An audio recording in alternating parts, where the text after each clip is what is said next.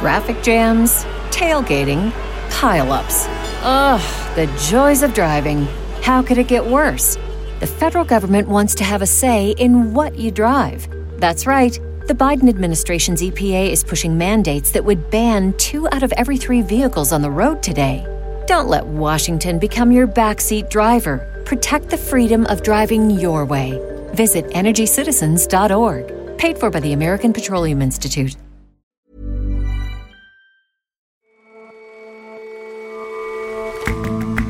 Hello and welcome to The Intelligence from The Economist. I'm your host, Jason Palmer. Every weekday, we provide a fresh perspective on the events shaping your world. For years, the European Union has been wrestling with a growing problem of migration across the Mediterranean. Our investigation reveals one of its solutions, propping up the Coast Guard of Libya, whose methods wouldn't fly inside the EU. And America's gun owners remain mostly white and mostly male, but our correspondent finds a growing number of gun enthusiasts among women, ethnic minorities, and LGBT groups. Good for fans of inclusion, bad for fans of gun control.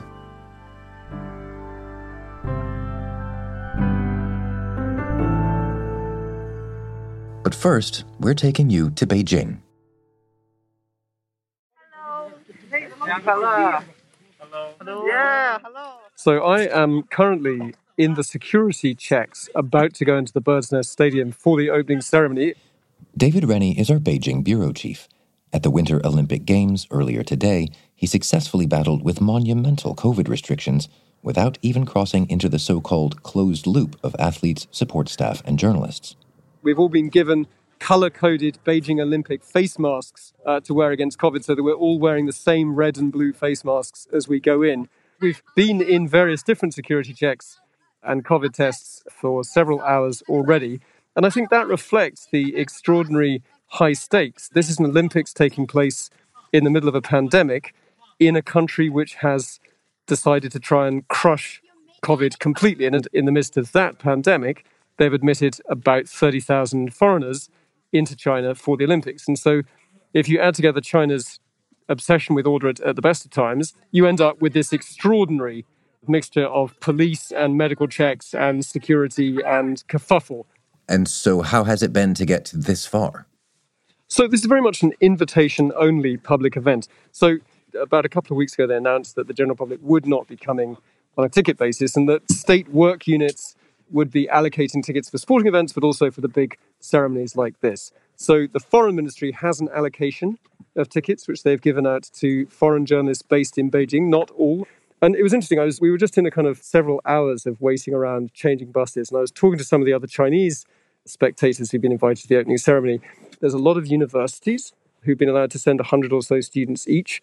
I talked to them. They'd known for ages that they were coming, and they're all members, the ones that I spoke to at least, members of the Communist Youth League, but then I spoke to another woman who was a teacher trainer from a teaching training institution, and she told me that she had only known for a couple of weeks that she was coming to the opening ceremony. So you can see that there's been a bit of a scramble to assemble a reliable, well behaved, and, you know, in their view, deserving crowd to come to this event. And aside from the ones who have been lucky enough to be invited, what's the, the mood more generally in Beijing about the Games? I mean, you know, the usual propaganda machine is now kicking into gear. But I've been in China for other very big events, and this is not being given the full welly, to use the technical term. And I think that that reflects a couple of things. One is that winter sports are just not an enormous thing. I think there is a basic tension about the fact that the Chinese public is very, very focused on the idea that the outside world is a source of infection and disease and chaos. And that uh, as a result, you know, the idea of allowing all these foreigners into the country does make them a bit anxious. And so I think that is inevitably a slight dampener. And what about the games on the, the international stage? This this should be an event for a, a country to shine. What does that look like this year?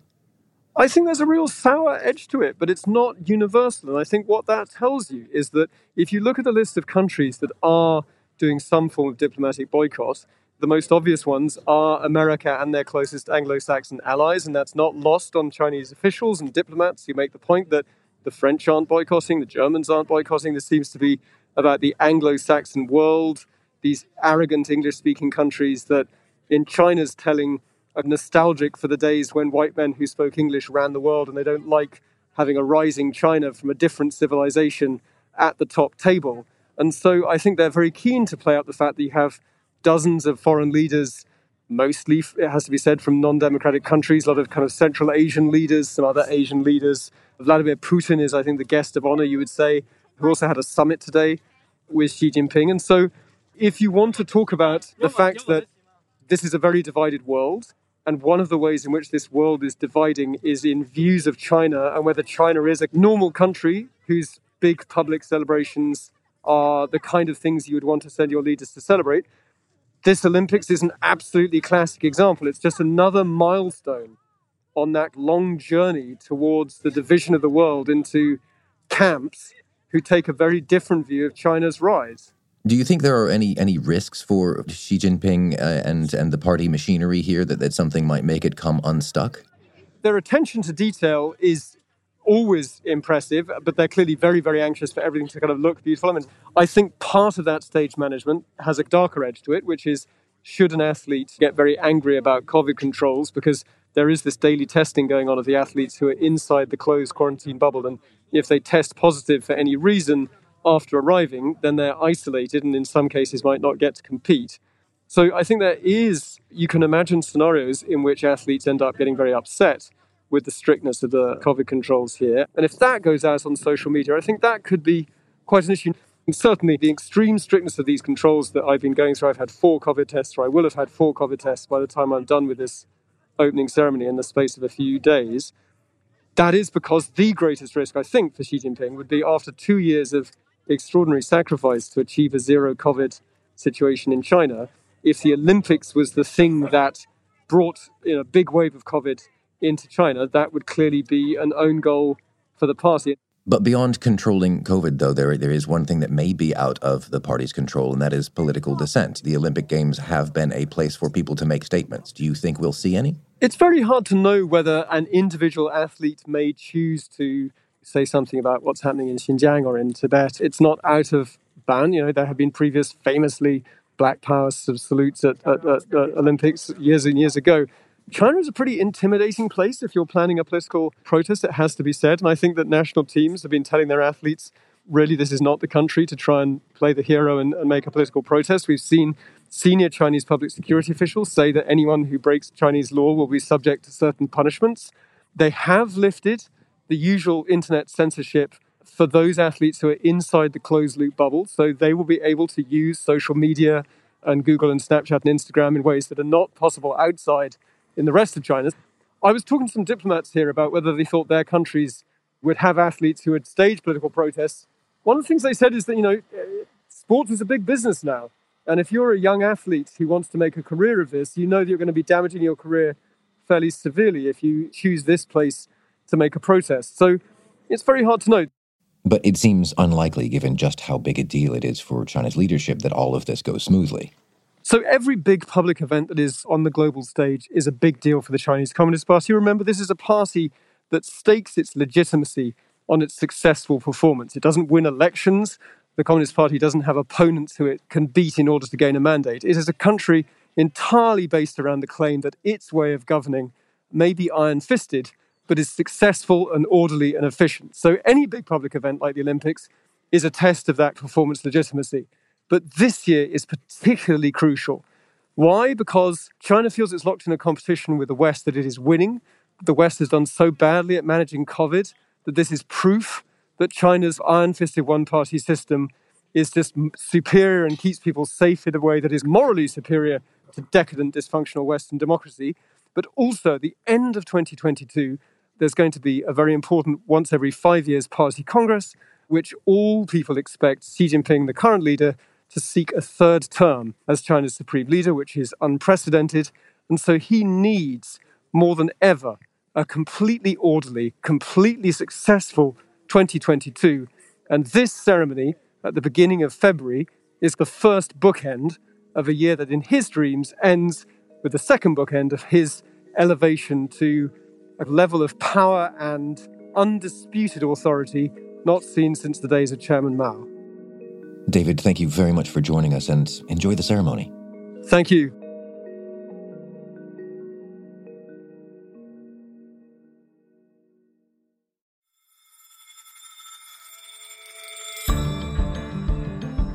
Alongside the spectacle of the Olympics, China is celebrating the start of the Year of the Tiger. But the tiger may be caged. The zero COVID strategy that's made David's trip so difficult today isn't the only thing putting pressure on China's economy. The enormous property sector has slowed, and crackdowns are crimping some of the most dynamic industries. On this week's episode of Money Talks, our sister show on business, finance, and economics, our China experts size up the looming threats to the country's growth. Look for Money Talks wherever podcasts enjoy common prosperity.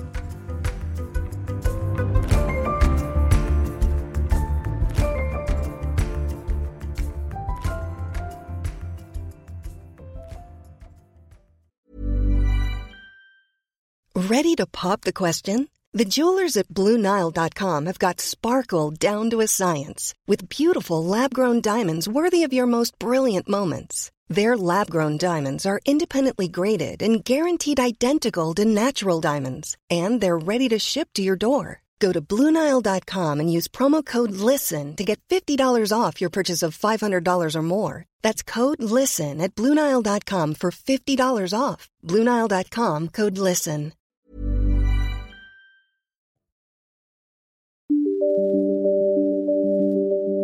A European Union report leaked last week detailed inhumane conditions facing migrants crossing the Mediterranean to Europe from Libya. Those conditions had already been the subject of an investigation carried out by The Economist and the Outlaw Ocean Project, a journalism nonprofit looking into human rights abuses at sea. This story caught my attention because there was this distinct entity, this odd creature, the so called Libyan Coast Guard, which is unlike any other Coast Guard in the world. Rather than facing outward to protect a country from external threats, it actually faces inward toward Libya, and its job is to stop migrants from reaching Europe. Ian Urbina leads the project and has been reporting the story from the capital, Tripoli. We focused on the story of one migrant in particular. This young man, 28 year old from Guinea Bissau, which is a small coastal nation in West Africa. And he was a quintessential climate migrant in that he was deeply poor and from a very rural section of the country. And so he decided to roll the dice and try to make his way to Europe. So th- this person, his name is Aliou Kande, left home, made his way through the very dangerous sort of militia rich, terrorist rich stretch of the Sahara to, to get across the border into southern Libya.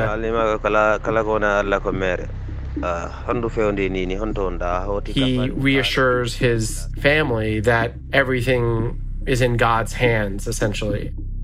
He found his way to a paid trafficker who would put him in a boat and did with 130 other migrants to make their way across the Mediterranean.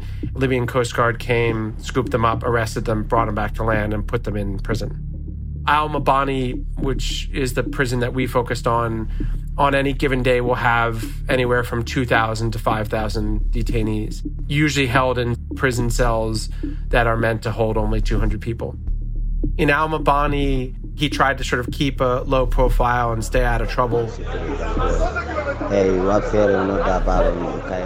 This is a an audio recording that was sent surreptitiously by Aliou Kande on March 30th. That puts him about almost two months after he's been incarcerated in this awful place. And you can tell from his voice that he's desperate and afraid. And he's asking his brothers to try to get in touch with their father. And the hope here is that they can quickly help raise the money that he needs to, to pay the guards to be released. That doesn't happen. There is no money to raise. And it's the last recording that the brothers ever received from Aliou it's only about six days later that Aliou is shot and killed by a guard. The Libyan Coast Guard would be infamous enough just for the way it goes about its own operations, but what makes it particularly controversial is that it's backed by the European Union. Greg Carlstrom is The Economist's Middle East correspondent. He's been looking into the mistreatment of migrants off the Libyan coast and the role that the EU plays. In effect, the EU has outsourced its border protection, its southern border, to a group of militias operating in Libya, which are operating in ways that would uh, clearly not be allowed on European soil. What do you mean by it's outsourced its, its border protection? The goal for European states is very simply to keep migrants from reaching European soil. Of course, this has become a very controversial issue in European politics over the past decade. And so the objective here is just to make sure that, that migrants cannot cross the Mediterranean. To that end, the EU, led by Italy, uh, which is of course right across the Mediterranean from Libya, has been training, equipping, and funding the Libyan Coast Guard to serve as a sort of proxy maritime force. So it spent tens of millions of euros over the past few years to build it up, uh, supplying fiberglass boats, four wheel drive vehicles, uniforms, radios, satellite phones, all sorts of kit paid for by European taxpayers sent to this Coast Guard in Libya. But the situation in Libya, as we've discussed on the show before, is not exactly stable. I mean, how does that work practically speaking? That's part of the problem here. When we talk about the Libyan Coast Guard, it sounds very official. It sounds like a, a, military or paramilitary organization that's operating at the direction of a state. And that's not the case. That's not the case with most things in Libya at this point. This is a country where much of it is controlled by militia groups. Even state institutions, in many cases, are either controlled by or beholden to militias. There is a geographic divide between Western Libya and Eastern Libya. Uh, you have large ungoverned spaces, particularly in the south, where criminal gangs and people smugglers operate. And the country has been trying for months now to hold an election, which it has not been able to hold. It's been postponed because there's no constitution and there's no legal framework for voting. So this is the environment in which the, the so-called Libyan Coast Guard is operating. And again, like many institutions in Libya, it's really a collection of militias that are operating under the name of Libyan Coast Guard, but are operating somewhat autonomously. They run their own patrols in the Mediterranean. They operate their own detention centers. And they have just banded together uh, under this heading of, of calling themselves the Coast Guard. So, this Coast Guard that, that sounds official in name, running its own detention centers, that's not normally how things work. No, it's not. And it's particularly unusual to operate them the way the Libyan Coast Guard does. These are thinly veiled vehicles for extortion. People are detained there under the pretense of having violated immigration law. To secure their release, they're made to phone up their families in their home countries and have them send money. While they're in detention, they are a pool of people who are very often forced into labor. Uh, men have been forced to work on construction sites. Women have been forced into prostitution. Of course, all of this is a money making enterprise for the militias that operate these facilities. Uh, it's also a very dangerous environment for the migrants who are kept there. Uh, there is ample evidence uh, from groups like Amnesty International and Human Rights Watch of migrants who have been beaten, tortured, even killed in some cases in these detention centers. Obviously goes without saying that uh, all of this would be very illegal if it were happening in Europe, but it's not. It's happening in Libya. Uh, and the EU has said that it has no authority over these groups operating in Libya. But the EU is holding the purse strings. Does that not give them the power they need to, to police this? It doesn't. And in fact, European officials themselves will acknowledge that they have very little influence uh, over the, the militias that make up the Coast Guard.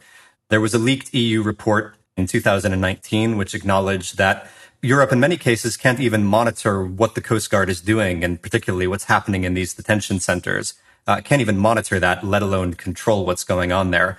There was also a very telling case in October of last year where an Italian ship's captain was sentenced to a year in prison uh, by an Italian court because he picked up stranded migrants at sea in the Mediterranean and returned them to Libya. Now, under international law, if you pick up stranded people at sea, uh, you have to bring them to the nearest safe port. And the Italian judicial system apparently does not think that Libya qualifies as a safe port. So uh, there is a recognition, again, even within the EU, that Libya is not safe for migrants and that uh, what the Coast Guard is doing is largely outside the control of the EU. So, how might any of this ever change if the EU essentially throws up its hands, says we can't control this, and the Libyans, meanwhile, are relying on their support, their funds? What Europe has done, in fact, is not only to support the Coast Guard, but to make it difficult, uh, even for aid workers that are trying to help migrants in the Mediterranean. Uh, you have various groups that uh, have ships that go around the Mediterranean trying to rescue stranded migrants. Since 2018, Italian ports have been closed to those ships European navies used to run their own rescue operations in the Mediterranean. And of course, uh, migrants that they picked up were brought to European ports. They have stopped doing that now. And what European navies do is uh, provide intelligence for the Libyan Coast Guard uh, to make sure that they can intercept migrants at sea. What they are doing in policy and what they are doing in funding uh, is geared very much towards supporting the Libyan Coast Guard, supporting these militias. Uh, and as long as Libyan state institutions are predominantly made of, of militias, uh, I don't think there is any policy approach from the EU that is really going to protect the rights of migrants. Greg, thanks very much for joining us. Thank you.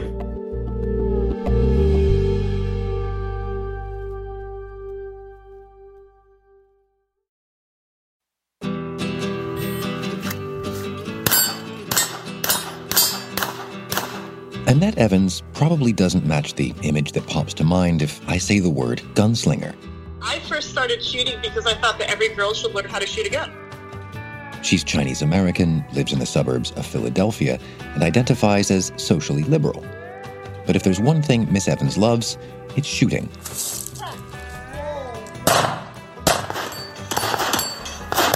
Nicely done everybody's scared for different reasons right now, and this is one of the ways in which we can take some control over our own safety.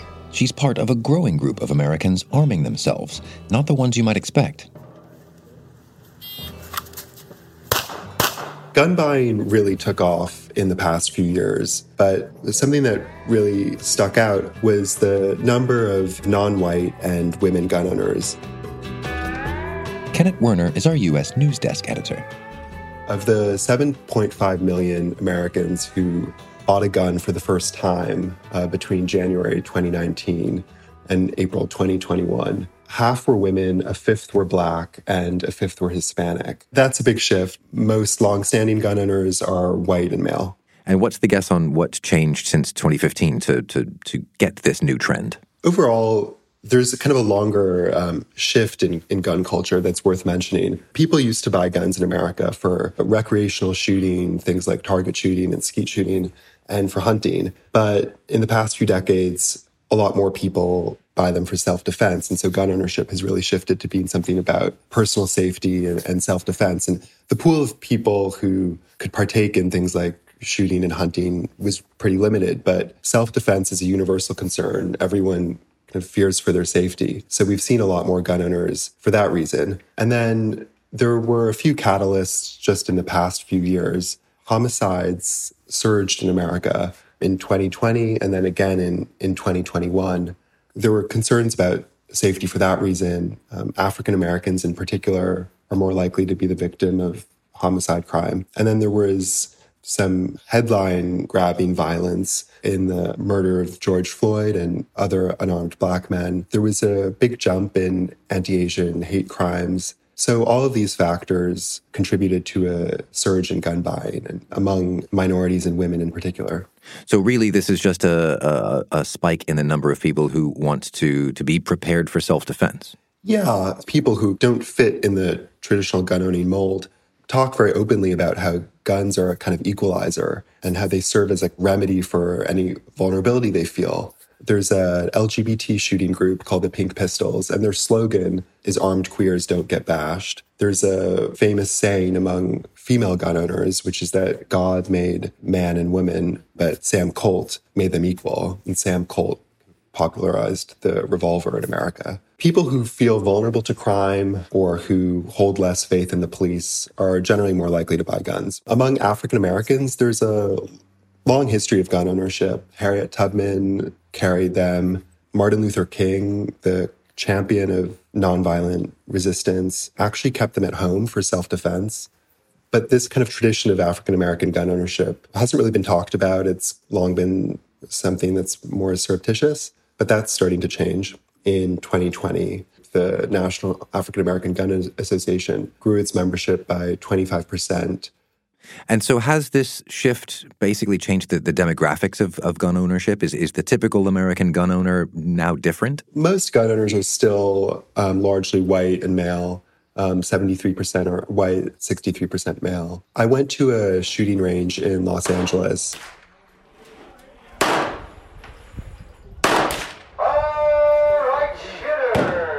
And I saw some ethnic and racial diversity, but not a whole lot. And there weren't really very many women there at all. This trend of more diverse gun ownership would have to continue for a while for the overall profile of an American gun owner to, to change. And what about how it might change or, or might not, the, the discussion around gun rights and, and advocacy in America? So, as you could probably expect, people who own guns are a lot more politically active around gun issues than non gun owners. They really organize around this. So, it's not good news at all for advocates of gun control in America. Uh, in fact, in 2021, we saw support for stricter gun control drop by five percentage points to 52%. Um, and that was its lowest point in seven years. So we're already starting to see this have an effect. Kenneth, thanks very much for joining us. Thanks for having me.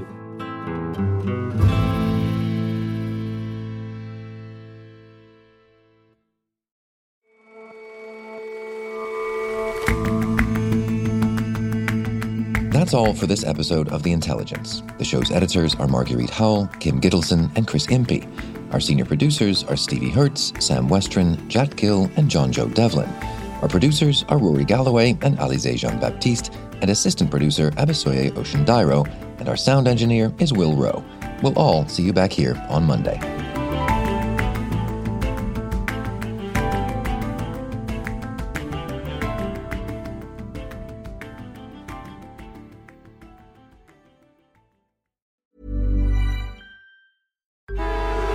Traffic jams, tailgating, pileups. Ugh, the joys of driving. How could it get worse? The federal government wants to have a say in what you drive. That's right. The Biden administration's EPA is pushing mandates that would ban two out of every three vehicles on the road today. Don't let Washington become your backseat driver. Protect the freedom of driving your way. Visit EnergyCitizens.org. Paid for by the American Petroleum Institute.